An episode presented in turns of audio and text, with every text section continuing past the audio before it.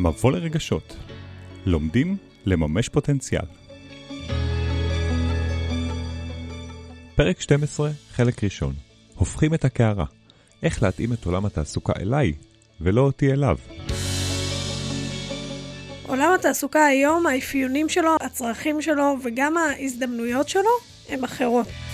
אנחנו רוצים לדבר בעצם גם עבור האנשים שכבר החליפו מקצוע או נכנסו לתוך עולם התעסוקה מחדש, וגם עבור אלה שאולי נשארו במקום הקודם, או אולי נשארו גם כרגע בין לבין, ורוצים למצוא משהו שיותר מדבר אותם.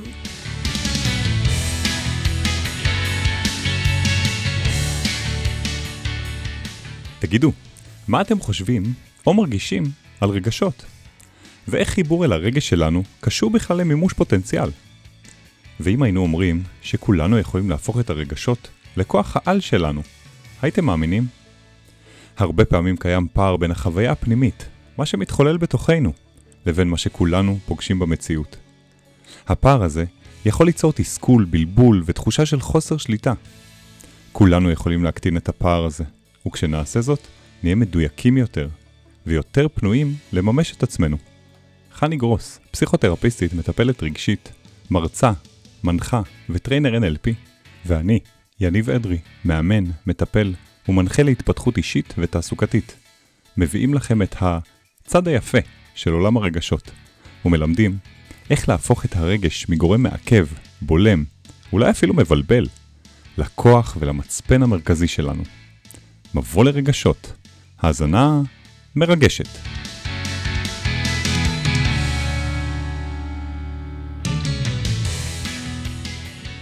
בפרק הזה אנחנו בעצם רוצים לדבר על איך אנחנו יכולים לייצר מימוש עצמי דרך הסתכלות מתוכי פנימה, ולא מה השוק צריך.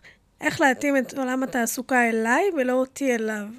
שזה וואחד אתגר, ועל זה אנחנו הולכים לדבר. חשוב להגיד שהמשבר של הקורונה עשה פה מה שאנחנו קוראים איזה סוג של baby boom כזה בעולם התעסוקה. ופה קרה משבר, ויש לו השלכות מטורפות על עולם התעסוקה, חלקן ידועות, חלקן נראות וחלקן ממש לא, והן קורות כרגע מתחת לפני השטח ועל פני השטח. אז אנחנו נתחיל בלדבר על זה. כשמדברים על עולם התעסוקה היום, באמת אה, אולי חשוב להתחיל ו- ולתת איזושהי מסגרת לנושא הזה, שהיא מסגרת שהיא קצת שונה אולי מאם היינו מדברים על עולם התעסוקה לפני שלוש-ארבע שנים. כמו שאמרת, עולם התעסוקה עבר שינוי ענקי בשנתיים האחרונות, ולא רק עולם תעסוקה, אנחנו עברנו שינוי. שינוי שעולם התעסוקה חווה כתוצאה ממשבר הקורונה, הוא ממש יצר עולם תעסוקה שונה. עולם התעסוקה היום, האפיונים שלו, המאפיינים שלו, הצרכים שלו, וגם ההזדמנויות שלו, הם אחרות. בתוך השנתיים האלה, אנשים בעצם גילו את התא המשפחתי שלהם מחדש, אנשים התפטרו מהעבודה שהם היו בה המון המון שנים, פוטרו מהעבודה שהם היו. יצאו לחל"תים, ישבו בבית, עבדו מהבית, התחילו לעבוד בחו"ל. כלומר, כל מה שתפסנו כעולם תעסוקה מוכר וידוע, עבר שינוי מאוד מאוד מאוד מאוד מסיבי וגדול, והשינוי הזה הוא קל להישאר. הוא לא נעלם, והוא לא התאדה, הוא, הוא התעצם, קיבל אה, אולי פנים קצת אחרות, אבל הוא נוכח והוא נמצא, וכשנכנסים לדבר על עולם תעסוקה, אז חשוב קודם כל להנכיח את המשבר הזה, את המשבר התעסוקתי. ואם דיברת על, אה, באמת על baby boom שיש אחרי אה, מלחמות, אז זה לגמרי ה baby boom של עולם התעסוקה. משבר הקורונה ייצר baby boom לעולם התעסוקה, כי אנשים עכשיו יכולים לאפשר לעצמם, בעיניי, להגשים יותר חלומות. ובאמת לפני שלוש, ארבע, חמש שנים, דיברו הרבה על עולם התעסוקה החדש. בכל מיני מקומות שמדברים על מה הולך להיות בעתיד של עולם התעסוקה, דיברו על דברים, אבל לא כל כך הרגשנו אותם, ופתאום בבת אחת התחלנו להרגיש אותם, והמציאות פשוט הביאה את זה mm-hmm. לפתחנו. פתאום אתה בחל"ת, פתאום אתה בבית, פתאום אתה מתחיל לחשוב, רגע, העבודה שלי היא בכלל מעניינת אותי? אה, אני יכול עכשיו לעשות שינוי, יש פה הזדמנות. וזה עדיין קצת קיים המשבר הזה, אנחנו באדוות שלו. אם נשתמש במילה קצת יותר קיצונית או לא קיצונית, הטראומה הזאת הולידה אה, אדוות אה, שאנחנו עדיין מרגישים אותם, והם יורגשו למשך עוד שנים קדימה. ועכשיו העניין הוא, בדיוק כמו שמטפלים בטראומה, זה גם לטפל באחרי. זאת אומרת, לא יכלנו למנוע את הדבר הזה, כי אף אחד לא צפה. Mm-hmm. אבל עכשיו אנחנו מטפלים במה שקורה אחרי. ואם אנחנו רוצים לטפל במה שקורה אחרי, גם בתוכנו וגם אה, בחברה מסביב, אז צריך קודם כל להבין מה קרה. ואנחנו יכולים להבין שקודם כל, המון המון אנשים החליפו מקומות עבודה. המון אנשים נשארו ללא מקומות עבודה, המון אנשים החליפו מקצוע, או רוצים להחליף מקצוע, והמון אנשים גם ייצרו וסיגלו לעצמם כל מיני דרכים וסגנונות עבודה שלא היו פעם. אנחנו רוצים לדבר בעצם גם עבור האנשים שכבר החליפו מקצוע, או נכנסו לתוך עולם התעסוקה מחדש, וגם עבור אלה שאולי נשארו במקום הקודם, או אולי נשארו גם כרגע בין לבין, ורוצים למצוא משהו שהוא יותר מדבר אותם. חשוב להגיד, לא כולם עושים שינוי תעסוקתי בעקבות המשבר הזה, אבל רוב האנשים עברו איזשהו שינוי, אם זה באופן העבודה, אם זה בטח במקצוע, אם זה החליפו מקומות עבודה. לקראת הפרק הזה אני קצת עצרתי וחשבתי מה קורה בסביבה שלי, פשוט מלא אנשים עשו שינוי. עברו לעבוד בבית, החליפו מקומות עבודה, מעוניינים להחליף. אני פוגש לא מעט אנשים שנמצאים באיזושהי שחיקה, זאת אומרת, הם לקראת שינוי. משהו פה הואץ, חני, בצורה אה, פסיכית, וההבדל, אני חושב, היחיד מטראומה, טראומה נחווית כמשהו ש, שהוא, שהוא לא הזדמנות עבורי, אולי הוא משהו שאני צריך לרפא. בתוכי, אבל אנחנו נדבר על זה, אני רואה את העיניים כשמדברים על טראומה איתך, זה בטח משמעותי, אבל פה יש הזדמנות. פה יש הזדמנות, אפשר להסתכל על משבר התעסוקה וגם על משבר הקורונה, בהחלט בעיניי כטראומה תעסוקתית, אבל גם מטראומה אנחנו צומחים. מטראומה צומחים ומטראומה אפשר לגדול ולהתפתח. וגם כאן, גם במשבר הזה וגם בתקופה הזאת. אנחנו רוצים לדבר על ההבדלים בין עולם התעסוקה אולי שהיה בעבר לבין עולם התעסוקה היום, אבל ביחס לאדם. כדי לדבר על הדבר הזה, אנחנו צריכים להסתכל על האדם ולהבין מה השינויים שהאדם עבר במהלך הזמן, גם בעולם התעסוקה ובכלל, אבל בגדול אדם הוא אדם. מה כבר יכול להשתנות? זה לא סתם שאנחנו עושים פודקאסט שקוראים לו מבוא לרגשות, בתקופה הזאת. כי אולי מה שהשתנה זה שיש יותר מרחב להכניס את העולם הרגשי שלנו לתוך עולם התעסוקה, ולנהל שיח כזה. עכשיו, זה משהו שהיה קיים, אבל הוא היום הרבה הרבה יותר נוכח. ואנחנו מחברים בעצם בפרק הזה ובכלל בפודקאסט הזה בין רגש לעשייה, בין רגש למימוש, ואין כמו עולם התעסוקה כדי להתחבר אליו. אם אני חוזר לעבר, אז בעבר, וכבר אמרנו את זה בפרק על רגש וקריירה, בעבר באמת אנשים היו מכל מיני סיבות אה, חברתיות, אה, של התפתחות האדם ובכלל, במקום שהעבודה היא משהו שהוא צורך פרנסתי, לא מבצעים בו הרבה שינויים. Mm-hmm. צריך לעבוד וצריך שיהיה עיסוק אחד, וכל מי שחרג מהמסגרת והלך נגיד לעבוד בכמה עבודות, או אה, היו לו אפילו עיסוקים שונים, mm-hmm. היה נתפס מאוד מאוד מוזר, אולי אפילו לא ממוקד, אבל גם אה, אה, ארטיסט כזה. הייתה הפרדה מאוד ברורה בין עבודה לבית, וגם לתחביבים, ובאיזשהו מקום היום אפשר לראות את זה אפילו כיותר מאוזן. הייתה עבודה והיה בית, והיום הדברים בהיבט הזה אולי טיפה מתערבבים, כי זה ממש אולי מדגים את האווירה של התקופה ושל העידן שאנחנו חיים בו. בעבר, שהיית צריך ללכת לעבודה, היית יוצא מהבית כדי ללכת למקום העבודה. עולם התעסוקה התפתח והשתנה, והדברים לאט לאט התמזגו יחד. כי אם בעבר רוב התעשיות אולי המסורתיות היו תעשיות באמת כבדות, ועם הזמן זה התפתח להייטק ולדברים שהם הרבה יותר פלואידיים ואינטרנטיים ו...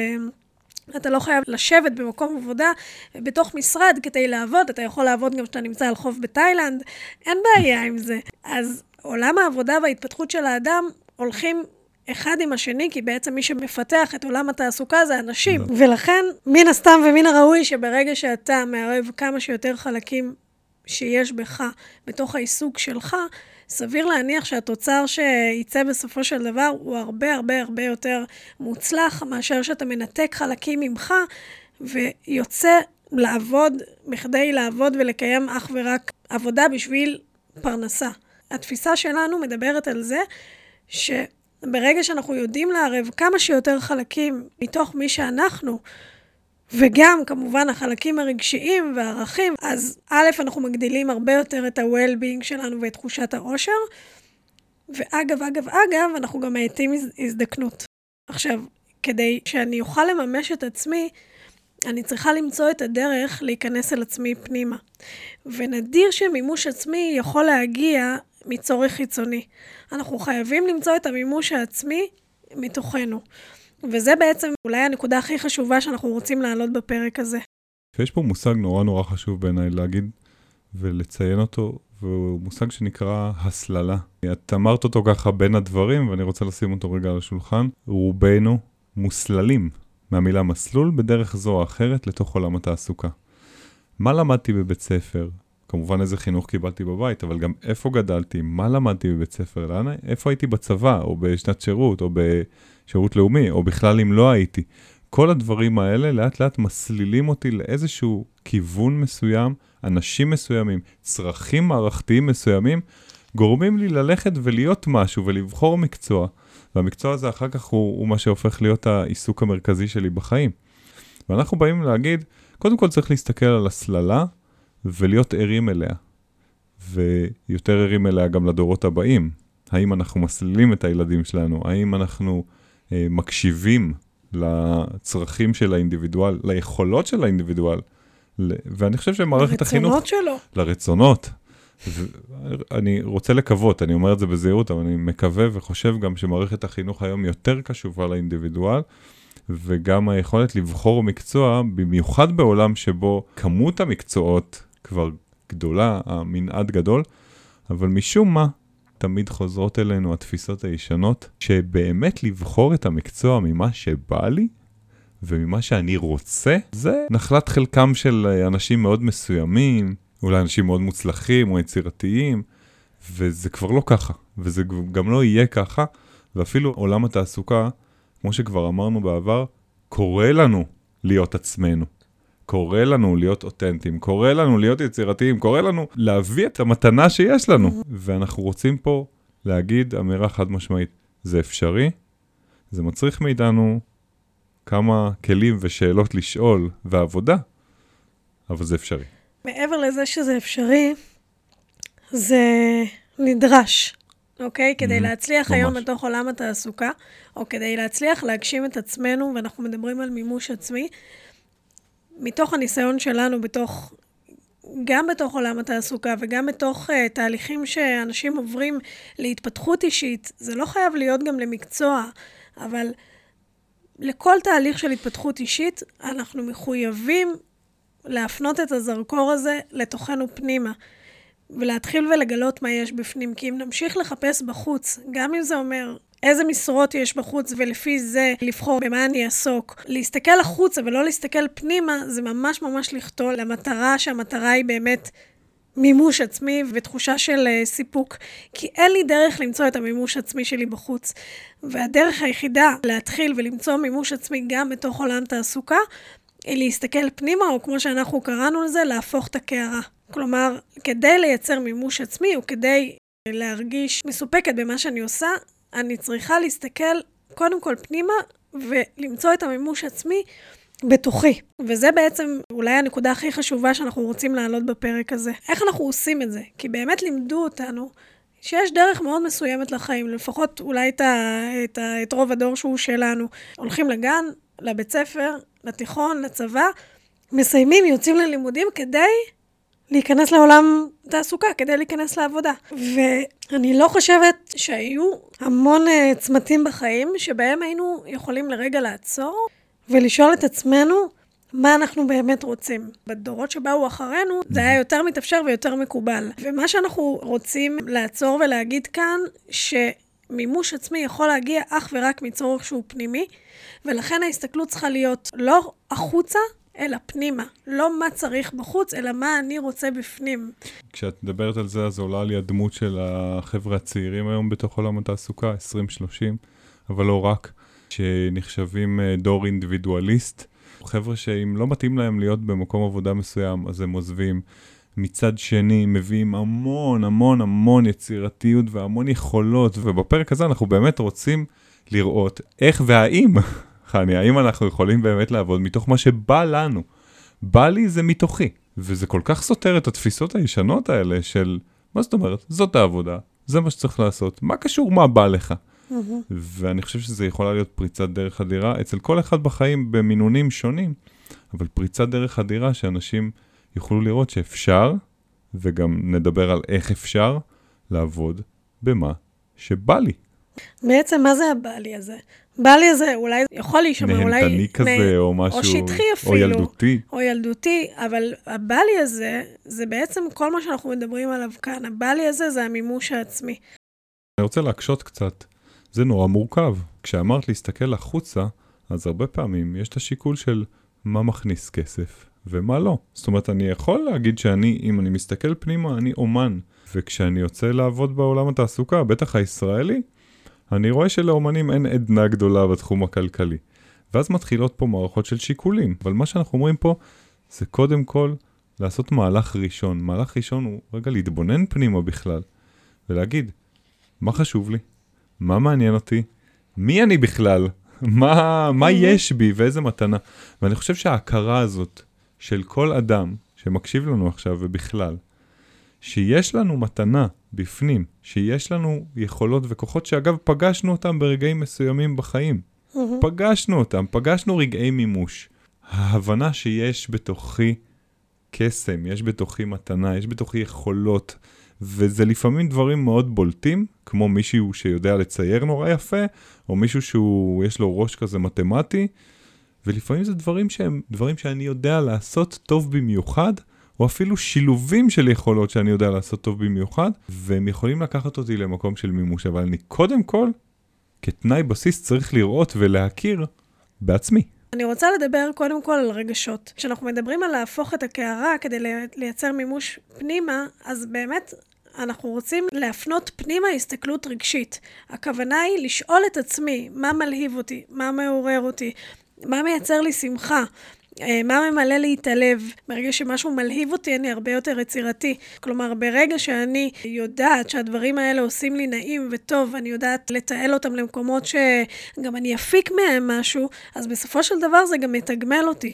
אבל השלב הראשוני, כמו שאמרת, בגלל שהרבה שנים עברנו הסללה, זה למצוא את הערוץ הזה. זה למצוא את הערוץ של הדברים שעושים לי טוב, של הדברים שממלאים אותי. עכשיו, זה יכול להיות בהתחלה מאוד מאוד רחוק מתחום עיסוק, אבל קודם כל זאת חקירה פנימית.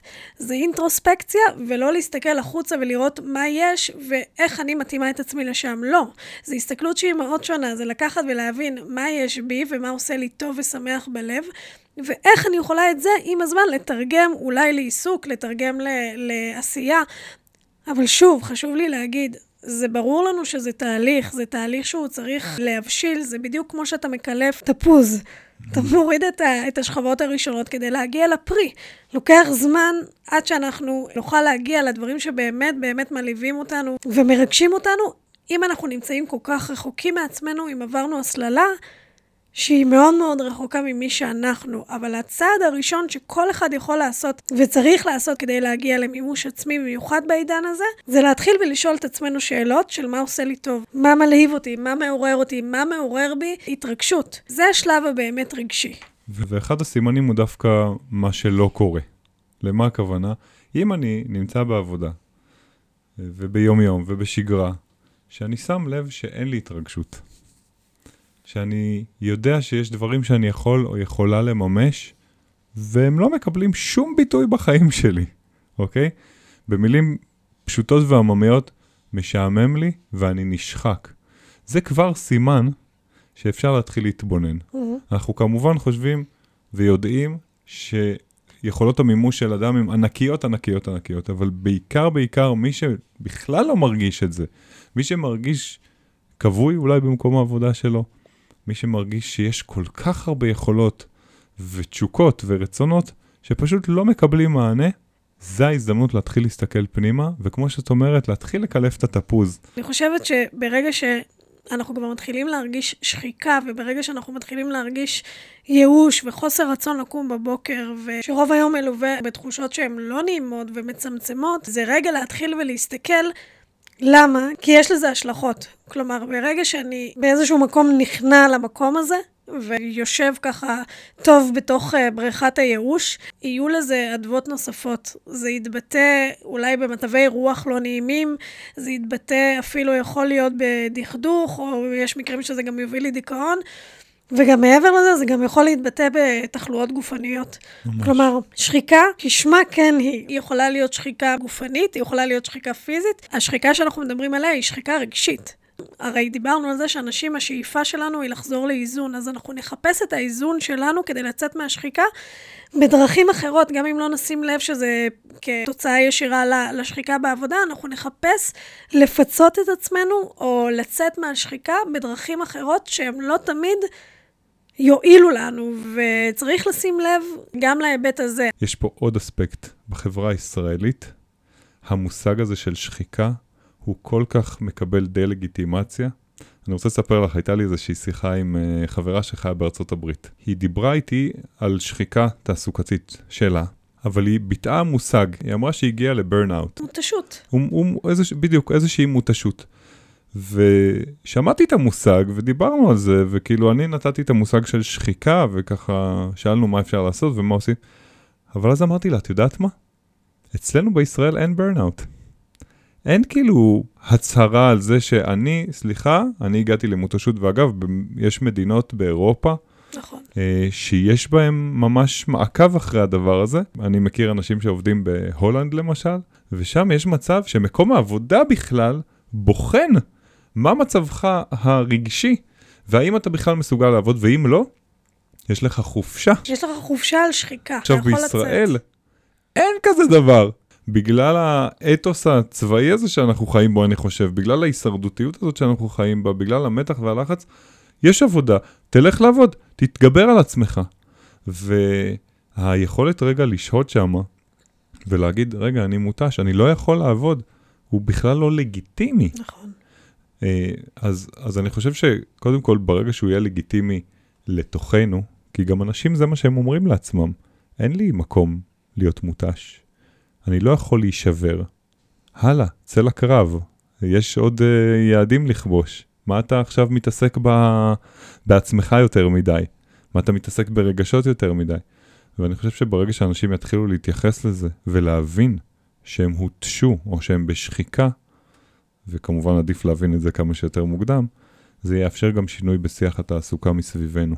ההתבוננות שלנו על עצמנו צריכה להיות תמיד הוליסטית. אנחנו מדברים כרגע על עולם התעסוקה, אבל אנחנו אומרים תמיד שהאדם הוא מורכב מהמון המון המון אה, פלחים ורבדים, ו, והפוקוס כרגע על עולם התעסוקה, אבל עולם התעסוקה מושפע מהעולם הזוגי שבו אני חי, מהמשפחה שלי, מהחברים שמקיפים אותי, מהשאיפות או החוסר יכולת להגשים את השאיפות שלי, מהעולם הרגשי שלי שהוא סגור ופתוח, מהמקום שבו אני מגשימה את עצמי ברמה הפיזית ההתנהגותית או לא, האם אני עושה ספורט או לא, האם אני בתנועה או לא, זאת אומרת, זה מאוד מאוד רחב, זה לא רק אני באה לעשות את העבודה וחוזר הביתה, זה, אנחנו ממש ממש כבר לא שם, זה לא מה שהיה פעם. זאת אומרת, מה שאת אומרת זה שבעצם ממילא עולם התעסוקה שלי מושפע מהיחסים שלי, מהיחסים שלי עם עצמי, מהתפיסה העצמית שלי. איך שאני עובד זה איך שאני חי, ולכן אנחנו אולי ניקח את זה מפה ונגיד, אם כבר איך שאני עובד זה איך שאני חי ואיך שאני מרגיש, אז עכשיו בוא נראה, אם אני מרגיש טוב עם עצמי, איך זה יכול לבוא החוצה לידי ביטוי בעולם התעסוקה.